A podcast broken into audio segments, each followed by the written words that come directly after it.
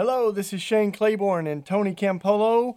The name of the show is Across the Pond. We're over here on the east coast of the United States recording, and that's why we call it Across the Pond. We've got a lot of you over in the UK that listen to this on Premier Radio, and others are joining by podcast. And we uh, every week we get to talk about red letter Christianity, and it's now a movement happening in the UK and around the world. Folks that um, don't quite like the language uh, of fundamentalism or evangelical and are just looking to reclaim a Christianity that looks like Jesus again. And uh, so a lot of us look at the old Bibles and they have the words of Jesus highlighted in red. And uh, a, a, radio DJ once said to Jim Wallis, a friend of ours, he said, You guys seem to like the stuff in red. You should call yourselves red letter Christians. And that, uh, that name kind of hung with us. So we, we like it. And we uh, see a lot of you out there that are asking questions about why does, why does so many Christians act so unlike Jesus? And uh, Gandhi said a bunch of years ago, he said, I love Christians. I just wish that, uh, or I love Jesus. I just wish the Christians acted more like him. They seem to be the only ones that uh, don't take the words of Jesus seriously. He read the Sermon on the Mount every morning. And so that's what we're inviting you to do is uh, read the words of Jesus. That's what we're doing and saying, what if we actually tried to love our enemies, to hold our material items with open hands and live like the lilies and the sparrows, what would the world look like? So thanks for joining us. Tony over here uh, has been my teacher on a lot of this. When did we start? You know, we when when I was at Eastern studying sociology, I remember you saying um, that maybe the next thing after the evangelical word was that we would just start calling ourselves followers of Jesus. Yeah.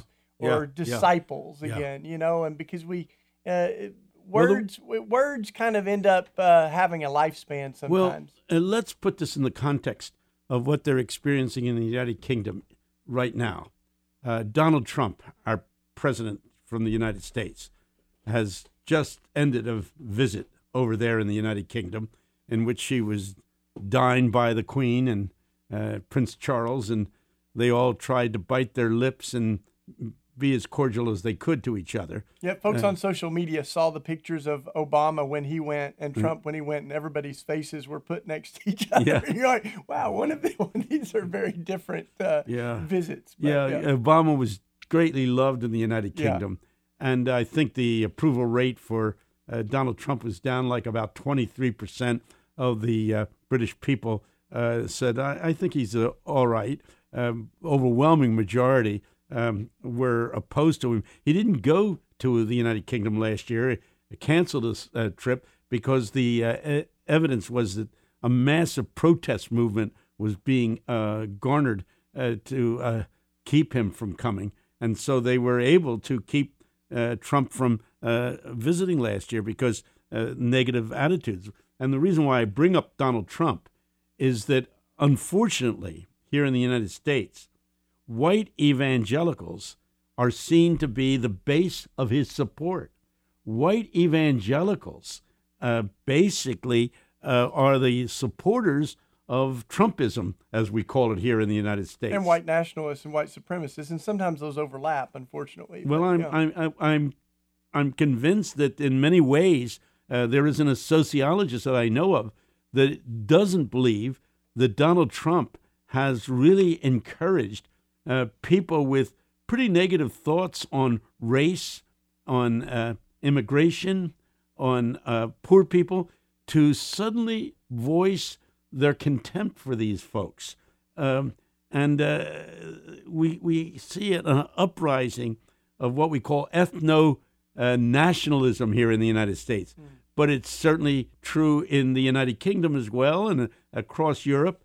And so evangelicals uh, white evangelicals, and I have to be careful to really focus on white evangelicals, have closely identified with Donald Trump.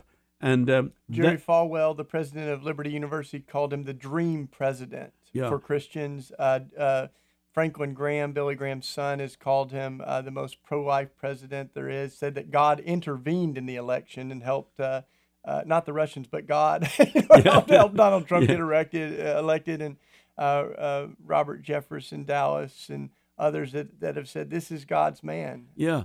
And uh, a lot of people are saying, wait a minute, is Donald Trump an expression of your kind of Christianity? Mm-hmm. Here's a man who's cutting all kinds of social benefits to poor people. Is that the kind of man who you think is what God wants. And has kids in cages and families separated. We we yeah. now had like six kids die in custody at the border. Yeah. So yeah, it's it's horrific. Yeah. Not just not just tweets and paying off porn stars, but also like policies that are hurting the least of these, the people Jesus cared so much about. When I speak on immigration, you know, you look over the audience in an evangelical church and you know that as the majority of them are Trump supporters and I can't help it, but I always end up saying, now, if you don't see that there's something wrong with putting little children in cages mm. while the government decides what to do as they process them, uh, putting kids in cages, if, if, if you're not repulsed by that, I think you eh, have to ask yourself, what kind of Christian am I? Uh, in addition to that, I think that you should know that um, at the border of the United States, uh, when the uh, immigration people process these folks. They often separate the children from the parents and they farm these kids out all over the country. Right now, get this there are 17,000 children separated from their parents. And when they're trying to reunite, reunite these uh, uh, parents and children, they don't know where these children are. Mm. They've literally gotten lost in the system. Thousands and thousands of children. Lo- this is what Trump is doing in this country. Uh, now, I'm not a, you know, I'm I'm one of those uh, kind of left wing people who think that Trump may be right about building a wall, but this should be said: we shouldn't be keeping immigrants out of this country. Instead of sending ten thousand troops down to the border every uh, increasing it every other week by 10,000 uh, we should be sending down uh, legal personnel to process people. Uh, we uh, we only are able to process 300 immigrants a day down there and they're coming across they're coming to the border uh, basically because of of the situation in the places back home Honduras Nicaragua. And when they trace out American for- foreign policy, we have created chaos in those countries. Mm. And because of the chaos, crime has soared and people are fleeing from the criminals. And uh, they want to come to the United States to cause the problems in their home country. Mm. And we're not processing them fast enough to get them into the country. And we need them. We need them. Uh, this year, uh, they won't have enough people to pick fruit in Florida and to pick uh, cotton in, in Georgia. We won't have enough people to pick lettuce in California because we don't have the immigrants. And the farmers are saying, what's going on here? We have nobody that wants to take these hard jobs. These immigrants would love to do them, and you're not letting them into the country. And and uh, much deeper than just the pragmatic economics of it is that the you know these are children of God, made in the image of God, and the Scripture says when you welcome the stranger, you you welcome me. That's what Jesus said, and so that's what we're asking. You know, and I think that's the real question: is uh, um, what what would it look like if Christians were more in love with Jesus than Donald yeah. Trump in America? yeah. Know, what if we our fidelity really rested uh, in Christ, and and that was shaping our political imagination? Um, you know, Franklin Graham just had a day of prayer on on Sunday, June second, where he asked everybody to pray, but it was all shaped in the, uh, not just a prayer for the president, but but uh, uh, this this idea that that God has appointed him for such a time as this, and um, I think that's where it becomes dangerous. Is when we, the, the, Dr. King said so well. He said the church is not meant to be the servant of the state, but the conscience of the state. That we are not meant to be the chaplains of empire, but the prophets of resistance. We're to to speak truth and love and compassion into the hearts of leaders and politicians. So that's where, that's where we kind of lose our way. Indeed. Uh, I think when we when the evangelical community so white evangelical community so intensely identifies with Donald Trump as as it does, we have to ask what kind of testimony do we have as evangelicals if in fact uh, white evangelicals identify with a man who has defined people coming up from Latin America in broad categories as rapists, drug addicts and pushers, uh, prostitutes. I mean, I'm sure that there are drug addicts and prostitutes and criminals coming across in the, the White border. House. yeah, yeah. But uh, is this to suggest that that's who they are? I mean, a mon- an infinitesimal minority might fall into this category, but a whole race of people now is being defined in these very, very ugly terms. And thus, we're going to have to live with the racism that Donald Trump is encouraging with those kinds of stereotypes for generations to come. Uh, and evangelicalism should not be connected with that. And that's why we started the Red Letter Christian movement. We said, hey, you're, you believe in the Bible. You believe in the miracles. You believe that Jesus is the Son of God. You believe in salvation coming through a personal relationship with the resurrected Jesus. We, you believe in the doctrines of the Apostles' Creed, uh, but you don't want to call yourself an evangelical anymore because evangelical has so many negative connotations uh, politically. Uh, is there any place where we can hang our hat? And our answer is yes, there is. Yeah, and when when I meet a lot of folks that uh, say that they've rejected Christianity or they're, they're ex evangelicals or whatever, they end up talking about what they've rejected, and they haven't rejected Jesus. Uh, they've actually rejected a version of Christianity that has abandoned Jesus in many ways. You know, has become more, much more aligned with the uh, Republican Party than with the Sermon on the Mount, and that that's where I, I as as we look at it, you know, I had a reporter that said, "Do you consider yourself anti-Trump?" And I said, "No, I consider myself pro-Jesus. It's Yeah. just that so much that Trump, even in his personal life, but certainly in his policies." Um, are the antithesis of the Beatitudes and the Sermon on the Mount. That the uh, it looks more like the seven deadly sins than the fruits of the Spirit. Yeah, That's well, the problem. I guess the uh, the real issue for me is uh, what happens to the Christian faith because of what's happening here in the United States. Yeah, that's what breaks my heart. Even someone like Franklin Graham, who I, I really believe loves leading people to Jesus, but can't see the damage that's being done by his um, defense of the indefensible when it comes to Trump and his his ab, uh, just uh, blind alliance to, to Donald Trump. Their response when asked this question, "How could you do this? Uh, don't you see the the problems that this man has?"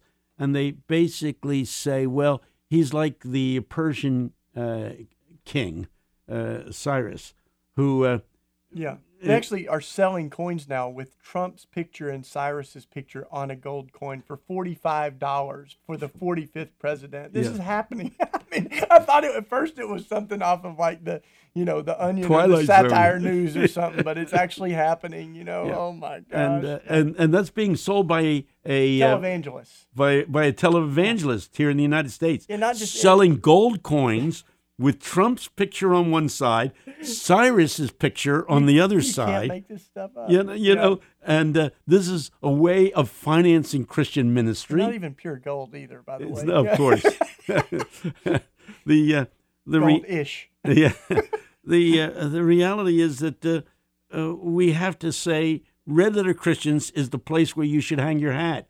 If you believe the essential Orthodox Christian faith beliefs, uh, it's time to start calling yourself a Red Letter Christian. Go to the website, find out what we're all about, read the articles that are put on there. Uh, Shane writes articles for it. I write articles. Many, many Christian leaders across the country write articles that are put posted on redletterchristians.org. And, you can sign up too and get our wake ups, which are um, every morning we send out a reflection from a red letter leader around the world. And Yeah. uh, those are really beautiful. They're touching a lot of people. and, And this- they're free. uh, yeah. They're not $45. and they don't have Shane's picture on uh, on it either.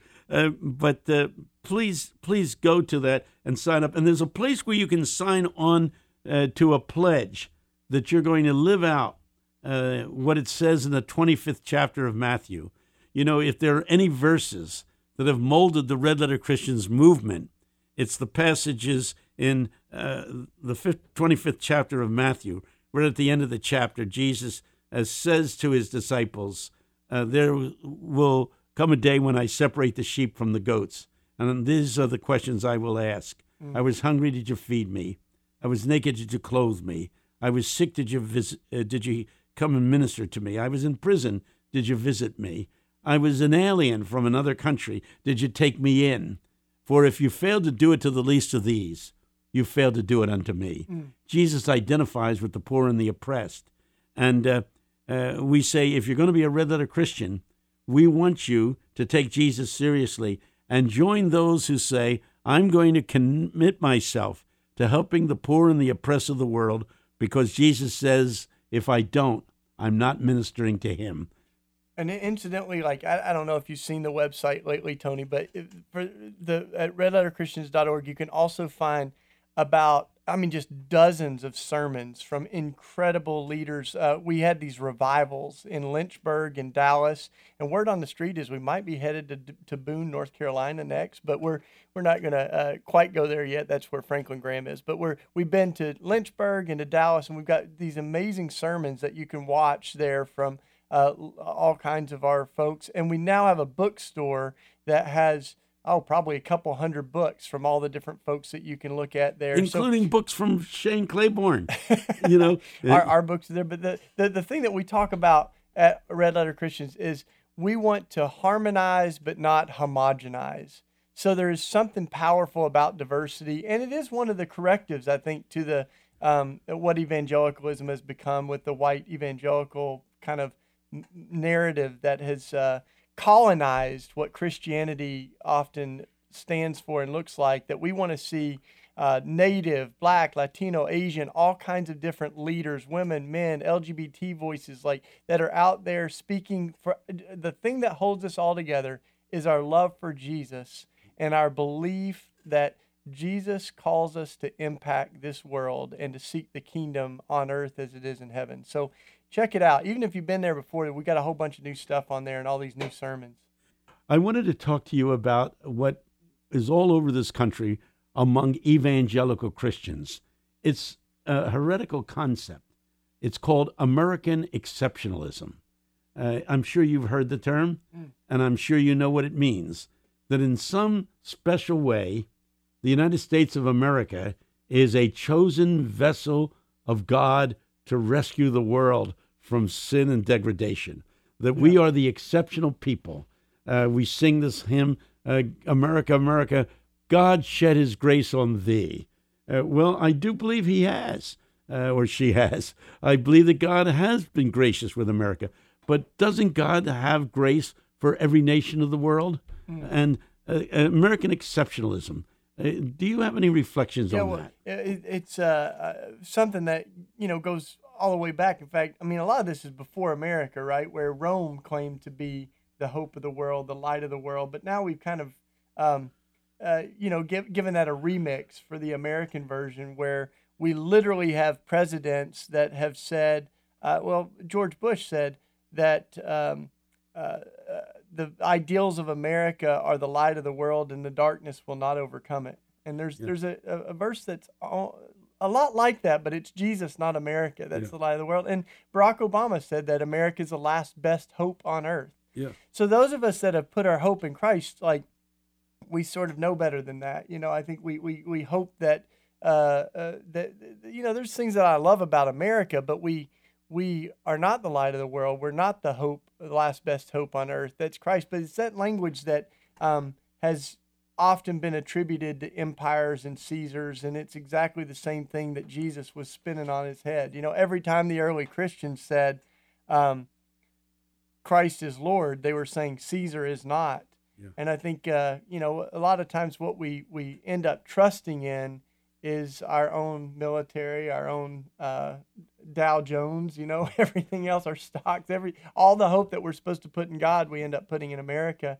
Even when it comes to policing the world. Like uh, uh, Martin Luther King said, don't let anybody tell you that America uh, is the policeman of the whole world, God's messianic force to be reckoned with. Like that, that's that not our calling in the world. So I, I think that that uh, it is a theological thing. And even when we hear like America first, yeah, um, it's not just bad policy, but it's also a theological heresy. Yeah. That our, our Bible doesn't say America first. It says the last should be first. Uh, seek first the kingdom of God. Yeah, that that's the big thing.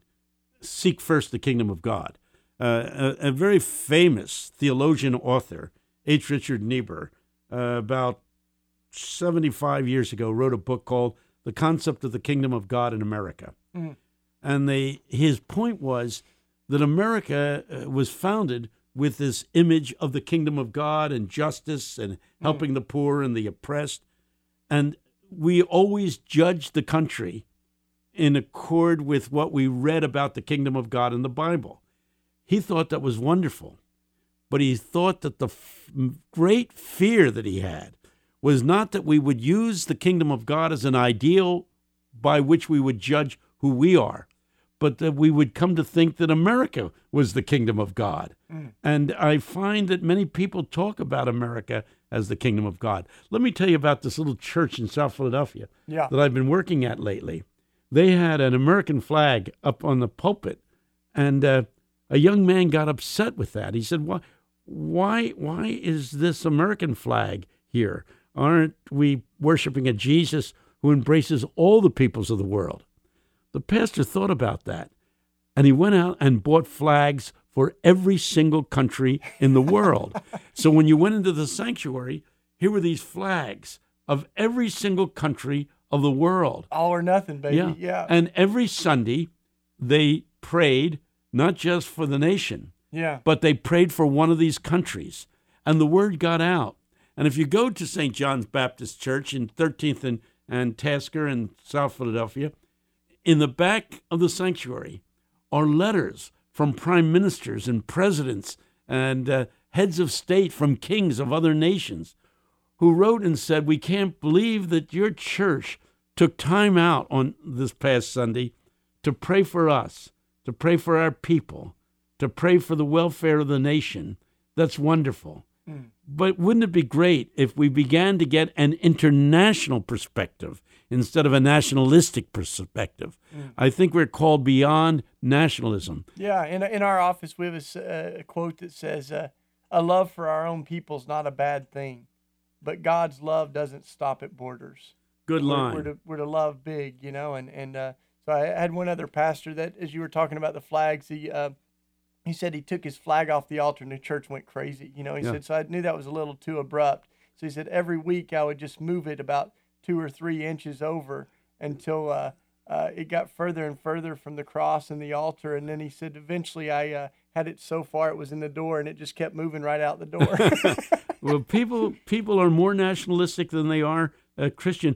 Uh, I I gotta say uh, we have to love our nation. We are called to be supportive of our nations, whatever they may be.